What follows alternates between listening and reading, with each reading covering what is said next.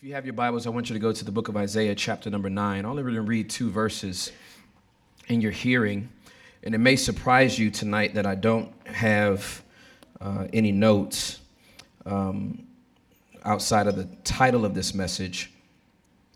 Uh, but there's just a thought that has just been in my mind um, as we think about what this Christmas Eve represents, what Christmas represents. Uh, and I just want to share that with you. There, there, there's a context that I hope you can, you can appreciate uh, about the relationship that you have with Jesus, that after tonight puts more of a context and brings you a little bit closer to Him. So in Isaiah chapter number 9, looking at the uh, sixth and seventh verse, it says this for a child is born to us, a son is given to us. The government will rest on his shoulders, and he will be called Wonderful Counselor, Mighty God, Everlasting Father, Prince of Peace. His government, not like the government or a government, but his government and its peace will never end. He will rule with fairness and justice from the throne of his ancestor David for all eternity. The passionate commitment of the Lord of heaven's armies will make this happen. That first uh, sentence for a child is born to us, a son is given to us. Uh, sometimes uh, King James has a little bit more eloquently for unto us a child is born. But I want to talk for just for a couple of moments from the subject let him grow in you. Let him grow in you. Would you bow your heads just for a moment? Let's pray. Holy Spirit, please allow Jesus to grow in us. Amen. You all know I pray quick. What is interesting to me uh, about this particular season is that we understand as believers that Jesus Christ was born miraculously.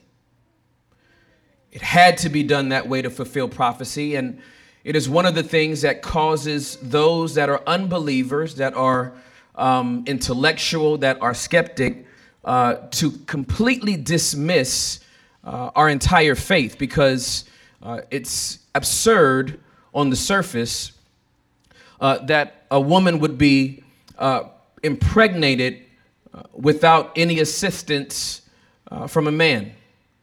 What is interesting, though, is that in the same way Mary came to be found with child, it's the same way we come to be found understanding that Jesus is Lord. There are some similarities here that I want to make sure that you have before you leave because uh, uh, what we have in our relationship with Jesus is very, very similar to what happens with Mary's natural experience with Almighty God. The Holy Spirit overshadows Mary, and she is found pregnant with God. God is on the inside of her because the Holy Spirit came upon her. God is found in you the same way. The Holy Spirit has to bring us to Jesus. And without the Holy Spirit bringing us to Jesus and giving us the revelation that He is Lord and that God raises from the dead, we have no faith. It wasn't your knowledge, it wasn't your seminary degree, it wasn't a documentary that you watched or a book that you read that made you go, you know what? I believe that God is real. The Holy Spirit had to reveal him. In the same way that Mary came to be pregnant with Jesus, we come to know that Jesus is Lord the same way. The Holy Spirit was behind it all. And as Mary is pregnant with God. I just can't get over that. She is pregnant with God. She has to carry him. There's no different way that she carried a child than any other woman that has given birth to a child. She carried him the same way, except that she was consciously aware that this wasn't just any baby, it's God. Now, can you imagine, women? Can you imagine being pregnant but knowing it's God? How do you eat? Do you change your diet? Do you change the music that you listen to? Do you change what you watch? How would you act if you were carrying Jesus on the inside of you?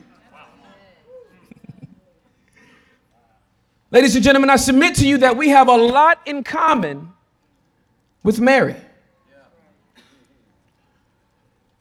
That as Mary had to be consciously aware as she was carrying Jesus on the inside of her body, we must also be consciously aware that we are carrying Jesus on the inside of our body. How many women in here have ever had a baby? How many of you all got cravings? Some mood changes? How many husbands were responsible for that pregnancy? Less hands went up. It's a different sermon for a different day. But I would like you to imagine the cravings that you had with your child.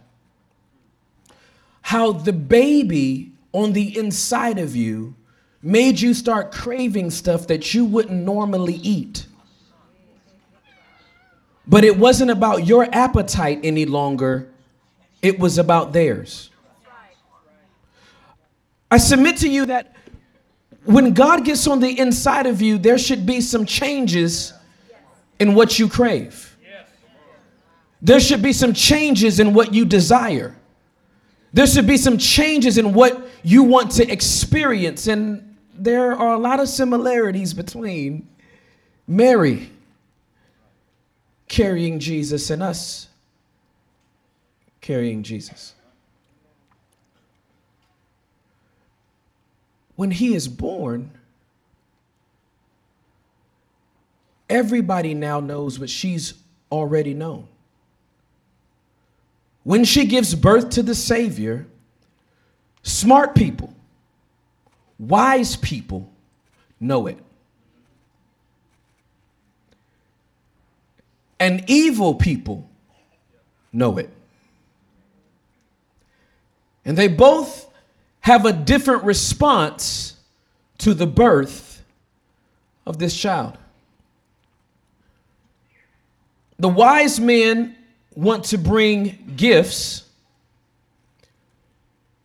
the evil men want to bring assassination.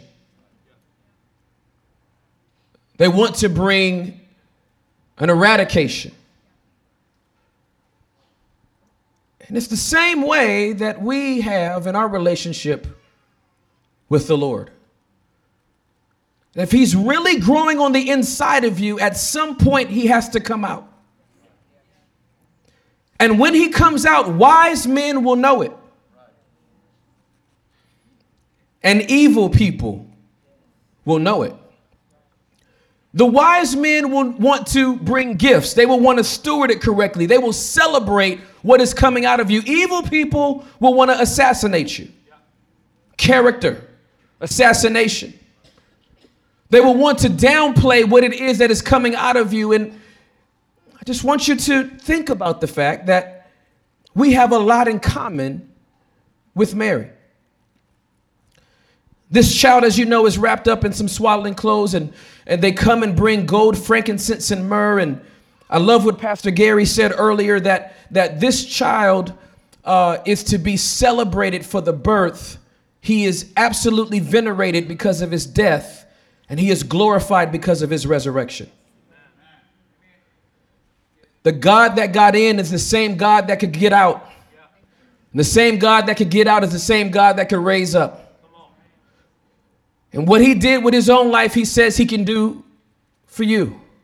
That I can get into your situation, I can get you out of your situation, I can raise you up above your situation. But how will you carry him? I want you to imagine for a moment how Mary carried Jesus on the inside and how she would have carried him on the outside. They wrapped him up, and, and, we talk about the manger a lot, but they moved from there. And could you imagine how closely she would have held this baby? You know how careful you are with your own child, but just imagine if you're holding God. If you drop him, what happens? If you don't change him, what happens? Imagine the humility of a God that would be patient enough to grow up with you, to let you feed him. He is Jehovah Jireh, and he let you feed him. He is Jehovah Shalom. He will let you comfort him and bring him peace. That he is a defender, he is a supplier, he is a deliverer, but but that he would humble himself to the point that he would need you to take care of him. How does that look in your devotion time? Are you nurturing that relationship that you have with him? If you were to walk around with baby Jesus in your hands every day, how different would your conversations would be? Where would you go or not go? If you had baby Jesus in a stroller with you? Who would you forgive if you know J- Jesus was in the crib? Who would you not let have a piece of your mind? If you knew sweet baby Jesus would be upset, start crying.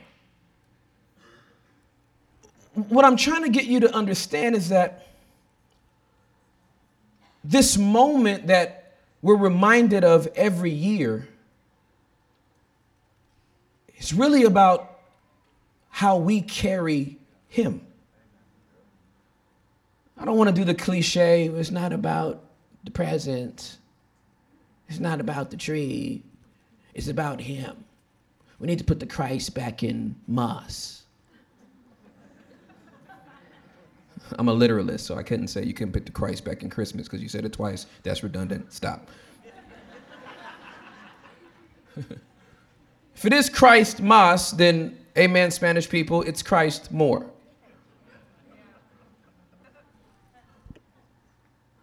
How would you carry him? How would you carry him out of here this evening? If now you were aware of the fact that he's in me. That Mary gave birth to him once, but we give birth to him over and over and over again. Day in, day out, week in, week out, month in, month out, year in, year out.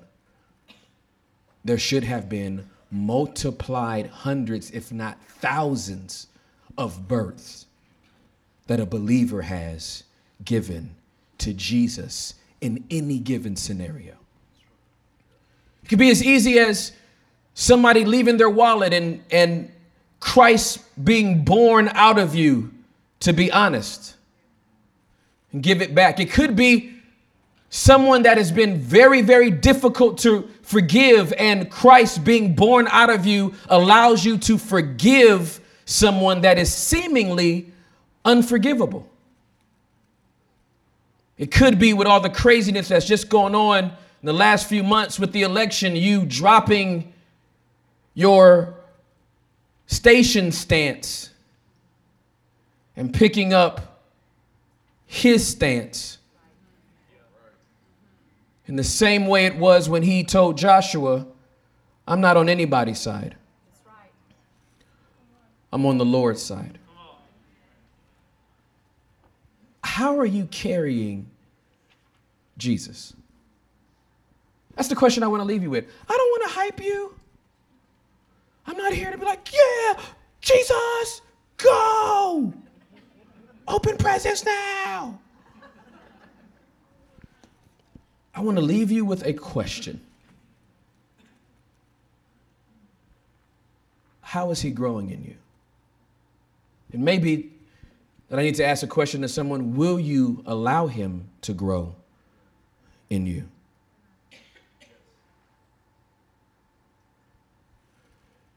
Because if you let him grow, he's going to come out.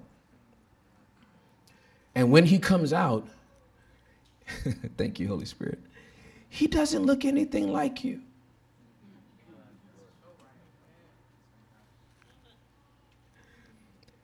Here's the main reason why you need to let him out because he doesn't look like you. Joseph had to take care of a child that did not look like him. He looked like his father.